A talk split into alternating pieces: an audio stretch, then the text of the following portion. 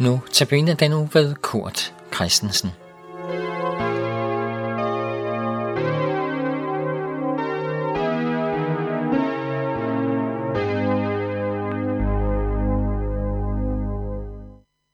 Andagterne i denne uge tager udgangspunkt i, at Gud har givet løfter.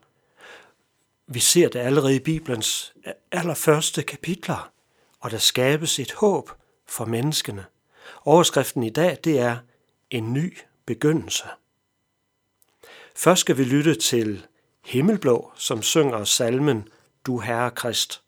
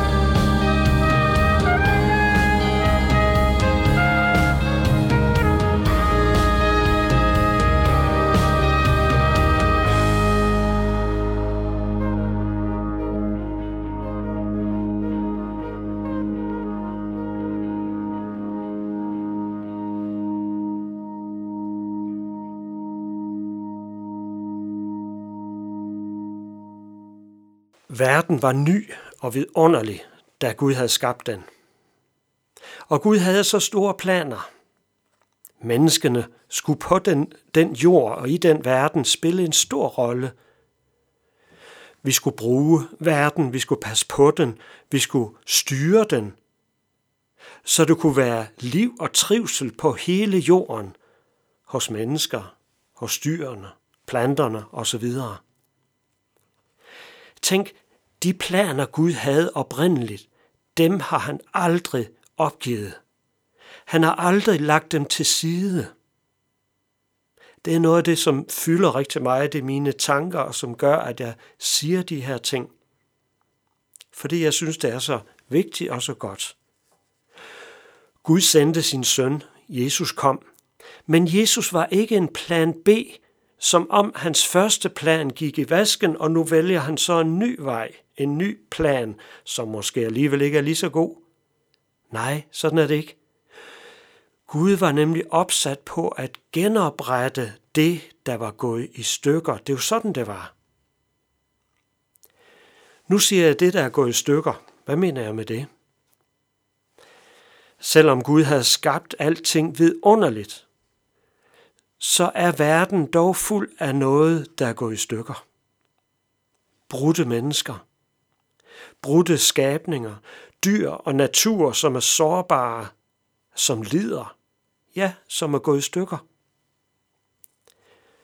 Først af alt, så er det fællesskabet mellem Gud og menneskene, der blev brudt og som gik i tu. Det var helt tilbage i paradisets have. Der var en slange, der kom og fristede og forførte kvinden til at spise af en frugt på et træ, som Gud havde forbudt hende at spise af. Bag slangen der stod den onde selv, Satan eller djævlen. Og frugten på træet, pludselig så hun, at den så rigtig dejlig ud. Tænk, om man kunne spise den. Og den onde gav hende det løfte, når du gør det, så vil du blive som Gud. Så vil du selv kunne bestemme. Du vil kunne udvikle dig, og alt vil blive meget bedre. Prøv at se, hvordan tilliden til Gud her blev brudt. Døden blev også en realitet. Det førte slet ikke til glæde og slet ikke til udvikling, som man kunne tro, men fællesskabet med Gud det døde. Og fællesskabet mellem kvinden og manden blev pludselig rigtig vanskelig at udleve. Og manden, der skulle dyrke marken, ja, pludselig var der ukrudt og tisler på den i stedet for de afgrøder, der var gode til mad. Og der ville komme en dag, hvor døden ville indhente mennesket. Og alt det her, det kender vi bare så godt på den her jord, hvor vi lever. Gud havde faktisk forudsagt det. Gud havde advaret dem, og nu er det blevet til virkelighed. Men der var også noget andet, som var virkeligt. Det var, at Gud ville bekæmpe det onde og den onde. Han sagde det faktisk lige med det samme. Vi kan læse det i 1. Mosebog, kapitel 3, vers 15. Gud siger, jeg sætter fjendskab mellem dig og kvinden, mellem dit afkom og hendes. Der skulle være et fjendskab. Ikke bare mellem mennesker og slanger, så vi har det med at flygte for slanger, men en stadig kamp, som menneske ville stå i med det onde, ja mod den onde. Og Gud sagde også, hendes afkom skal knuse dit hoved, og du skal bide hendes afkom i hælen. Afkom, det vil sige, kvinden ville få nogle efterkommere, eller en bestemt efterkommer, som ville knuse den onde. Der ville altså komme et menneske på et tidspunkt, så vil det gå ligesom når en slange bider et menneske i hælen. Det er et billede på, at den onde ville få det menneske hængt op på et kors, så han ville komme til at dø der. Men i sidste ende, så ville Satan stå som taber, ja, han ville blive knust. Det her, det handler om Jesus, Guds søn. Jesus ville komme til at lide døden på et kors, men derefter ville han stå op af graven. På den måde ville han besejre den onde. Ja, besejre alt mørkets magt og døden selv. Det jeg er i gang med at fortælle dig om her, det er Guds allerførste løfte. Mørket havde nemlig fået magt. Den onde havde fristet mennesket til at falde, til at handle imod Gud – imod tilliden og imod kærligheden. Sådan var det. Og straks så kom Guds reaktion på det. Og en af Guds reaktioner, det var hans løfte. Det kom dag et efter faldet. Det synes jeg er så stærkt. Gud sagde, jeg vil genoprette det, der er ødelagt. Allerede dag et har Gud reaktionen klar. Der skal blive en efterkommer, som skal komme og knuse slangens hoved, altså satans magt. Det handlede om Jesus, Guds søn. Gud var opsat på, at den nye virkelighed ikke måtte få magten, altså ondskabens virkelighed. Han ville tænde et håb, både for kvinden og for manden og for os. Kan du mærke i dit liv, at der er noget, der er ødelagt? For eksempel i din relation til Gud, at det kan være svært, det med troen. Eller på din krop, i dit sind, at der er en sårbarhed, og vi ved, at en dag så kommer døden. Eller det kan være i vores relation til et andet menneske. Det kan være så svært at leve i kærlighed. Men Gud har fra første færd tændt håbets lys over verden og over dit liv. Lyset skinner i mørket, og lyset, det er Jesus, Guds søn. Nu skal vi høre sangen, som hedder Genopretter, og den bliver sunget af Martin Hornstrup.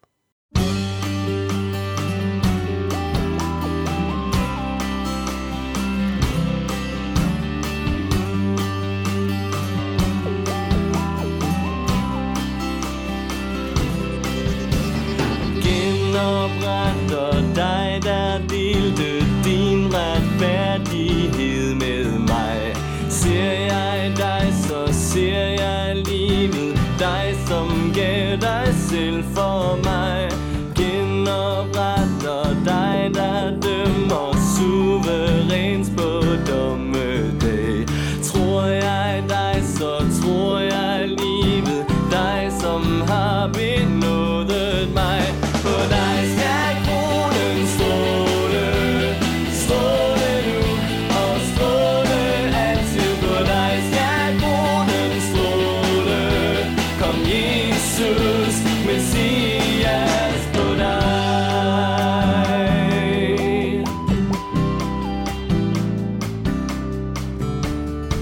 Genopret dig, der troner på den